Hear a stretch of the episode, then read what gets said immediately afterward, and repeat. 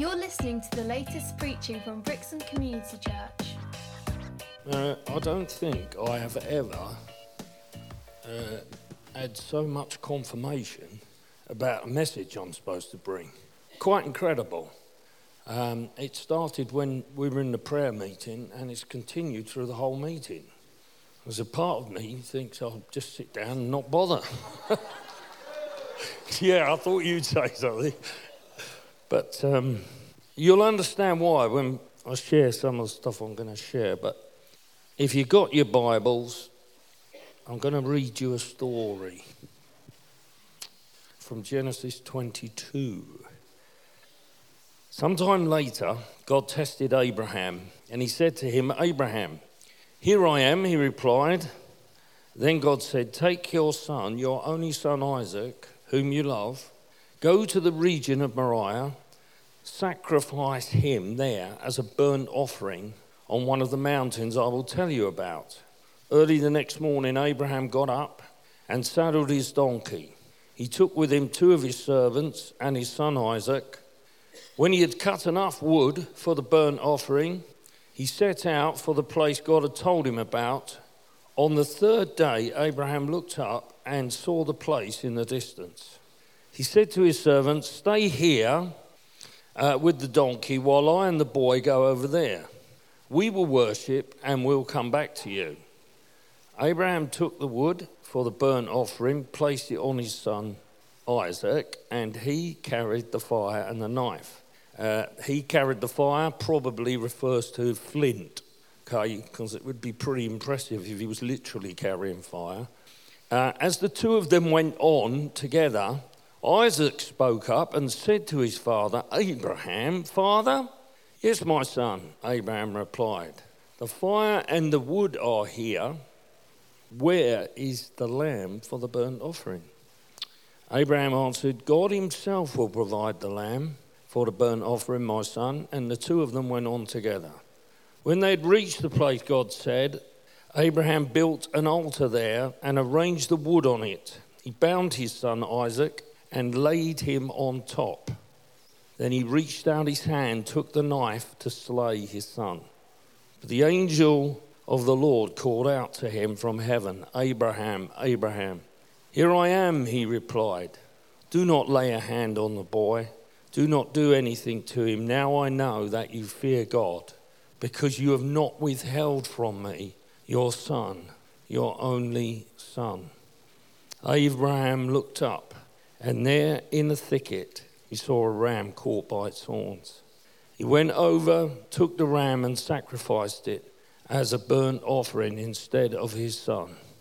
So Abraham called that place, The Lord Will Provide. For the sake of time, I'm going to stop there. Where did I put the clicker? Thank you. Bear with me this morning. I've not used this before, so it's a test for me. So, has something appeared? Wow. Who remembers 2013? Um, Walt Disney uh, Productions came up with a film, and um, the film was called Frozen.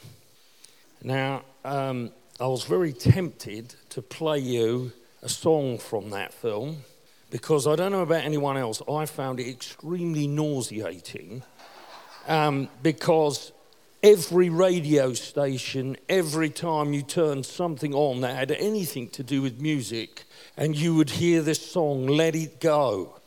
And uh, I wanted to let it go and kick it in a touch, basically. But the interesting thing is that my wonderful granddaughter absolutely loves this film. And when she comes and stays, she often wants to sit with her grandpa and says, Can we watch Frozen, Grandpa? And so I have to endure the film. It's actually a very good film, okay? I'm not knocking the film at all. It's just the overplay of the song was ridiculous. But it does emphasize something I want to talk about this morning, and that's letting go and letting God. I was told not to do that. So we've read, so we're going to move on. And now I'm going to tell you something about Abraham. Abraham, a few chapters before, gets a wonderful promise. And he is going to be a big dad, a big father to many, many people. That's great, isn't it? When we get a promise from God, it's exciting. Do you not think? When God says something to, to even to this day, even God says something to me, I get all excited. I think, wow, God's spoken to me. I've heard something from God. I've got a promise. Despite what? Well, Abraham believes God. It actually mentions in Scripture it's accredited to him for righteousness. His faith was amazing. There's a whole chapter in Hebrews about um, the big faith chapter, about all the patriarchs, all the people that went before. But Abraham was the key man. He believed God in his situation. Friends, the circumstances were impossible. If you know the story, um, they were both old, him and his wife Sarah.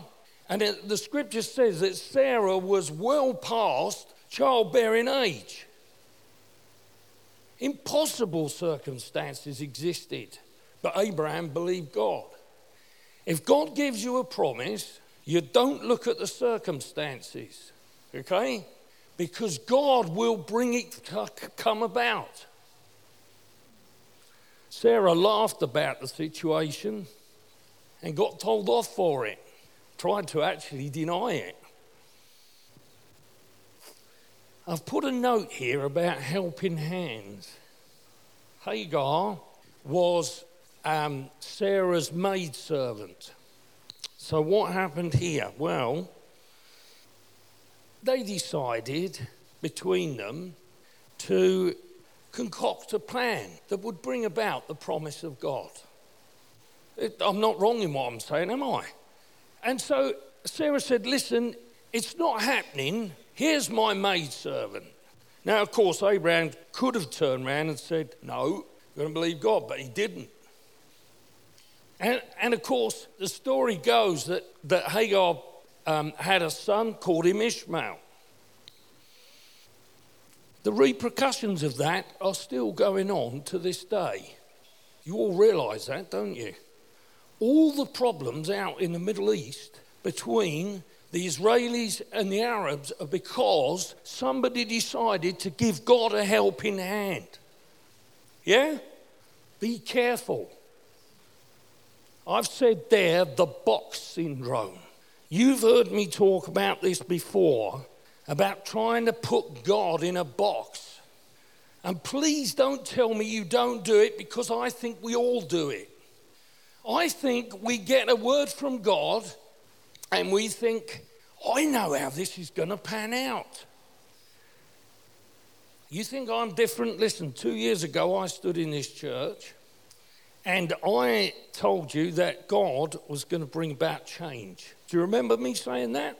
Change in my life.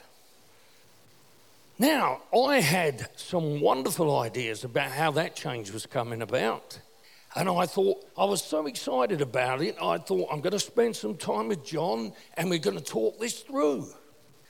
And, uh, well, what happened? My ideas went out the window. But change did come. God promised change, and change came, but not in the way I expected. You see what I'm saying? We get an idea in our minds, we get a word from God, we get a promise, and we think, this is how it's going to pan out. Do not put God in a box, friends. Don't try and give God a helping hand, because there's the results that we've just looked at. So, the main event. And I've said here a phrase which I've used before about walking the story. Most of us would have heard this story before, and I'll tell you what happens. In your mind, you'll say, Yeah, but in the end, he never killed Isaac. Come on, be honest. That's what you tend to do. But I want you to walk this story, friends. We've read it. Now I'm going to put it into some sort of idea for you. God says to Joe Hyde one morning, I want you to sacrifice Lindsay. That's pretty. Are you getting where I'm coming from here, Joe? Should he tell Vez? I personally think not. Because I think there might, I don't think you've heard from God at all. We're not going down that route. But I, I've picked on John Vezier because they've got a young boy. Well, they've got two, and they might have three. Uh, that's not a prophecy, by the way. I've got to be careful. but he, are you getting a sense of this, friends? When, when I talk about walking the story, that is what it's about. That was what was happening with Abraham and Sarah. Now, I think Abraham was quite wise because he didn't say anything to Sarah. I think also sometimes information withheld is wise for the reason I've just explained. Sometimes, if God tells you or gives you a promise, it is not always wise to go around and tell everyone and everything about it. It's not always wise to do that. Now, it may be good for you to share with one or two people who you trust and respect and who you know will pray for you. But I do think that sometimes we need to be careful that we don't go telling every single person. I think there's wisdom sometimes in withholding things. What have I said next? Well, I've put up there killing the method, not the promise. This is a thought that I had, but it's interesting that in Hebrews 11:19, which I think I've referred to there, it talks about the fact that Abraham actually believed that God could raise his son from the dead. So it was not I do not believe that God was questioning, uh, that Abraham, sorry, was questioning the promise that God had given him. But what Abraham had to do, if you like, was not put God in the box and be prepared to go down the route that God was telling him to go down. So that's what I mean by about killing the method. Killing the idea in our minds that we've got it worked out like I thought I had it worked out, how change was coming. Now, we've heard this mentioned before. I'm going to mention it again because it, it's such a brilliant illustration that originates from um, J. John, and it's the idea of a car. And when we invite Christ into our lives, we invite him into our car. And he talks about different places that people can be in the car. And he will question and say, Are you in the boot? Because you don't want other people knowing. Or are you in the back seat? You're quite happy for Jesus to be in the car, but you're keeping the back line, if you like. Or are you really spiritual and you're driving the car and Jesus is next to you? and you're having a chat with him. Or if you're really, really super spiritual, you're sitting in the passenger seat and Jesus is driving the car and you're having a nice chat. And then the car goes a certain way and you, and you say, I don't want to go down that route. It's all about sat navs, eh? Jesus wants to take us this way. Well, hang on a minute, I'm not so keen on that idea. In fact, I'll tell you what, I'll take the wheel back for this little bit, and then you can go back in the seat afterwards. And this whole idea, I, I just think it's a brilliant illustration. And, and often when I get in the car, I often think about it, and I, I always think of backseat drivers as well. You know, you get someone giving you a whisper in your ear, oh, you shouldn't be so close to that person, or that you, you need to uh, be careful, or you're driving too quickly. It's never a problem with me, that one. Um, well, I've put on here, now I know some of you will remember, there was a hymn when I was growing up, And the hymn was called I Surrender All. Who remembers that hymn? Just, oh, several people, okay.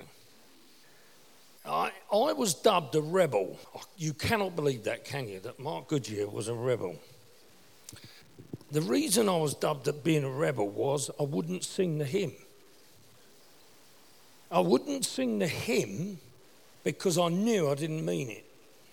And so I chose not to sing it. Now, there were people who thought that I was being rebellious, and I suppose in a way I was, because we're going to now stand up and sing I Surrender All. And they used to use it in the context of meetings when there was going to be an appeal, and, and you would come to the front and, and we would sing, and there was this atmosphere of surrendering everything to Jesus. I just think sometimes it's very easy to say things and we're not quite sure what we're meaning when we say things. Um, I heard it in the prayer meeting earlier. We need to realise what we're singing when we sing some of these songs, friends. Every giant will fall. Do you believe it? Has implications, doesn't it?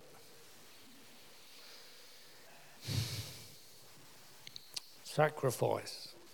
Easy, isn't it? See, friends, I can't get into your lives, into your heads. You might come and chat to me, you might tell me things, I might be aware of certain things. But basically, this is what's going on between you and God. What is God asking you? Now, I suggest it's probably hard. Because if something is easier, doesn't tend to be a sacrifice, does it? Am I right? Sometimes God comes, He gives a promise, and then He's asking, Well, hang on, what are you prepared to sacrifice? If something is worth something, it, it, it, costs, friends. Even in this material world in which we live in, if you want something really nice, it costs. This whole story is about letting it go. It's, it, it, it's saying to God, I don't understand. And as I stand here this morning, for each and every one of us, God will be talking to you right now. I guarantee it. The Holy Spirit will be highlighting something that you know God has been speaking to you about, and it may be that thing that you need to Say, but it's so hard. I, I'm going to talk to you a little bit about myself here. I know some of you know bits about me, some of you know an awful lot about me, some of you may not know hardly anything at all. But when I was, I, I became a Christian when I was 18. But you need to understand, I'd more or less grown up in the church. Um, and at 18, I decided to give my life to Christ. But in J. John's analogy, friends, I was in the boot. Okay, I didn't want people knowing um, outside of the church. And um, so that was the situation. And, and so to talk to me about the lordship of Christ it was a real big no no. And that's why I wouldn't sing I Surrender All. At that time, in my late teens, early 20s, I'm going to mention football, although this man will be very happy this morning. I realise that. And one or two others in here as well, Mr. Perkins. Um, I used to go and watch my team every home game. Okay, now that, this was in the time before it was all seaters, so it's just showing my age a bit. But I used to get up and watch my team Arsenal most home games. And uh, I used to love it. Spend Saturday, usually, because there wasn't television then with the games, so it was usually on a Saturday, kickoffs. Used to go up there on the train because of where I lived. It was about an hour to the ground. Um, get in the ground, get myself a pie and, and uh, put on weight and uh, all sorts of things.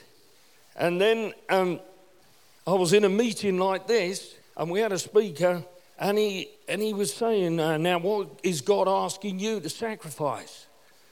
And I sat there and I thought, well, it can't be football, it's ridiculous. Can't be the football. I mean, God's an Arsenal supporter, surely. I, I, I just I wasn't going down that route.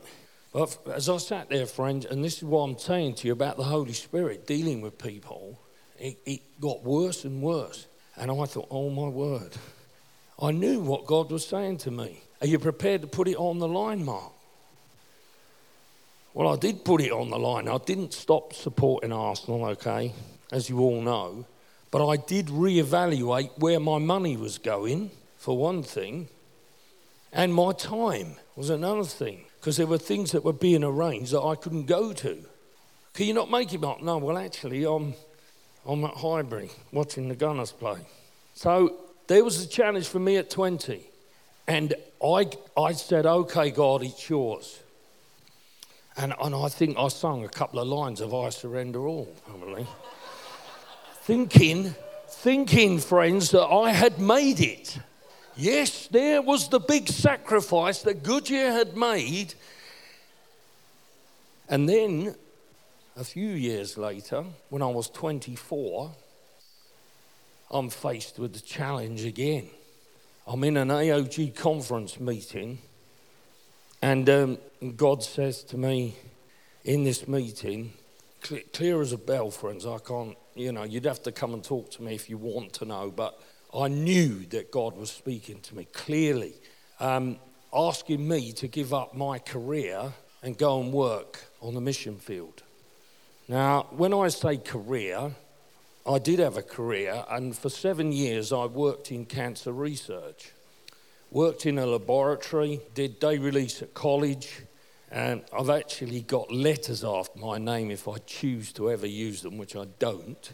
Um, but for seven years, I loved my job. Believe you me, I loved my job. Did a lot of research with leukemia, and, and, um, and this is going way back. Um, and um, people smoking cigarettes was a big thing then, and we were doing a lot of research with that, the damage it was causing. I loved my job. The challenge comes to me again Are you prepared to sacrifice? Well, I did. As hard as it was, I did, took that route. I remember when I handed my notice in at work, they thought I'd gone mad. And then a couple of people said to me, Well, the pay must be good. And because uh, I wasn't earning bad money for the time, and I, and I thought, well, the pay must be great. And, and I, I, sort of said, well, no, it's not actually, because I, I don't know where my money's coming from. Because at that moment, I didn't. And they, I said, but the prospects are fantastic. Because I believed it, but I had to sacrifice. And of course, that's when I went and worked with the evangelistic team. Did that for three years. Then I came back, worked in my home church, built up a youth group, and suddenly my ministry was everything to me. Successful youth group, everything was fantastic. And then, through a set of circumstances, friends, I had to step down and it was gone. And I remember having arguments with God about it, saying, all sorts of things which you don't need to hear. Well, I'll tell you one, I was, I was sort of saying things like, I've given up this for you. I've done this for you. Ever been in this sort of position? I've done this, I've given up this, and look at the state I'm in. Look at my circumstances. What a mess. Fortunately, I had one or two people in my life who helped me get some perspective at that time.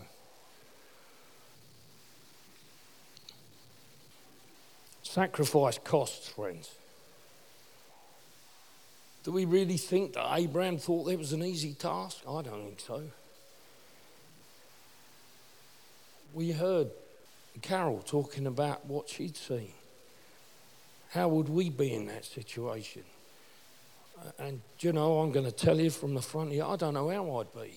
I'm being honest with you. I would just have to ask God for supernatural grace to deal with the situation. Because I don't know, friends. I'd like to say I would lay down my life, I would do this, but I honestly don't know. And probably bef- until any of us was in that situation, which I pray to God none of us ever is, that we don't know. One thing I do know, friends, is there are things that are going on in this world today, uh, and we do not know the half of them. There are all sorts of situations that people are faced with, like we heard every single day. I have a cousin who is the UK chairman of Christian Solidarity Worldwide. And he goes all around the world and he, he, he, preaches about religious freedom and people being allowed to express their religious um, uh, beliefs. And I know from him that some of the stories, people's lives are put on the line. So when you say to me, and when I say to God, well, this is really hard, God, and it is hard for me, friends, let's get a bit of perspective of what's going on around us and what other brothers and sisters are suffering in different places. I'm going to bring it to a close because time has escaped us. I've mentioned here Romans 12, 1 and 2, which most of you will be aware of, but it talks about us making ourselves available as living sacrifices. And I've said there, friends, it's a daily commitment. You can't suddenly, in a meeting like this, say, Well, God, I'm going to lay this down, I'm going to sacrifice this, because I guarantee if you don't pray about it tomorrow morning, then you'll have the issue coming up again. And so, daily, almost daily, you have to come before God and say, Here it is. Here's the situation. Here's what I'm laying on the line. Living sacrifices, we've heard this statement before. If it's alive, friends, it's moving. And it's very easy for any of us to move from where God wants us to be. It's easy for me. Uh, we've heard that again in the humdrum of the week, come Wednesday, come Thursday. If you don't have that time with God where you're committing yourself and saying, Here I am, I am a living sacrifice, you will crawl off the altar, friends. Believe you me. It's about staying surrendered.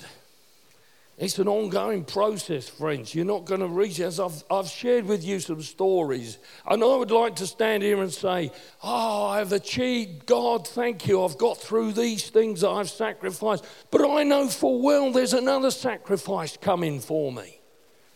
Now, the exciting thing is that there are more promises coming from God. And despite my circumstances and situations, God can bring those things about. Don't look at the circumstances, friends. Don't look at your feelings. Our feelings are all over the place. I'd, I'd, had a bad day last week, and I, and I remember saying, God, this is not good. I'm preaching Sunday. I don't want to be a hypocrite up there. And I just looked around, and, and, and, and God said to me, How I feel doesn't change. Very simple statement. And, and I just almost, I thought, wow. I mean, we hear it, God doesn't change. But I'm so glad, friends, that He's not dictated to by how He feels at a certain time. He's unchangeable. I'm changeable. How I feel because of certain circumstances and things that come in, it, you know, I was feeling lousy. And I'll tell you what, when I heard that, I, I felt a lot better because I just praised God my normal prayer time actually went out the window. I, I just said, God, I just praise you because you're always the same. You're not subject to how we feel. Let's look at this quickly. It tells us there, uh, there's a lot of talk about knowing the will of God, and a lot of people have complicated it, in my opinion. It's very simple. If you continually sacrifice on a daily basis and you say, God, here am I, you use me, friends, you will find out what the will of God is. Promises will be fulfilled. That's exciting, isn't it? Promises fulfilled, and provision will come. There was a ram in the thicket. I don't often say much about money. But I'll say this this morning. We all say that um, everything we have belongs to God. It's a very spiritual thing to say, isn't it? Everything that I have belongs to God. Really? Just thinking of our finances. Yeah, I'm, you know, I'm, you know me, I'm standing here pointing a finger at myself. That's tough sometimes to lay your finances before God and say, It's all yours, Lord. You know, well, I need, Lord, I need this, I need that. But it's all yours. See, what I want you to go away from here today is to think more about what you say. So think more about what you sing. Don't look at your circumstances. God's given you a promise, it will come to fruition as it did with Abraham. Thanks for listening. For more information, visit brixham.church.